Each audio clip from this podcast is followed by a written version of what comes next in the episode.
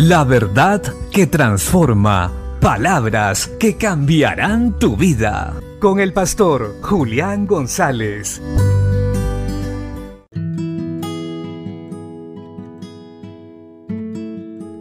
La Biblia dice en 1 de Juan capítulo 3 versos 5 al 8. Y sabéis que Él apareció para quitar nuestros pecados y no hay pecado en Él. Todo aquel que permanece en Él no peca. Todo aquel que peca no le ha visto ni le ha conocido. Hijitos, nadie os engaña. El que hace justicia es justo como Él es justo. El que practica el pecado es del diablo, porque el diablo peca desde el principio. Para esto apareció el Hijo de Dios, para deshacer las obras del diablo.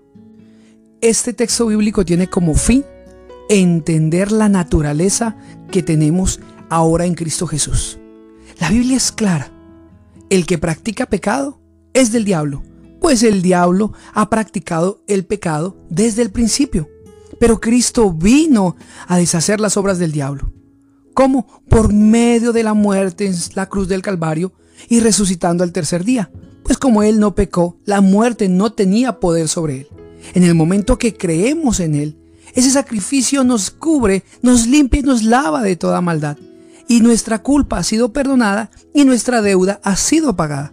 La muerte ya no tiene más poder sobre nosotros. Por ende, es totalmente posible vencer el pecado. Lógicamente que en el momento que creemos en Cristo no conocemos toda la verdad y empezamos un crecimiento progresivo en nuestra fe.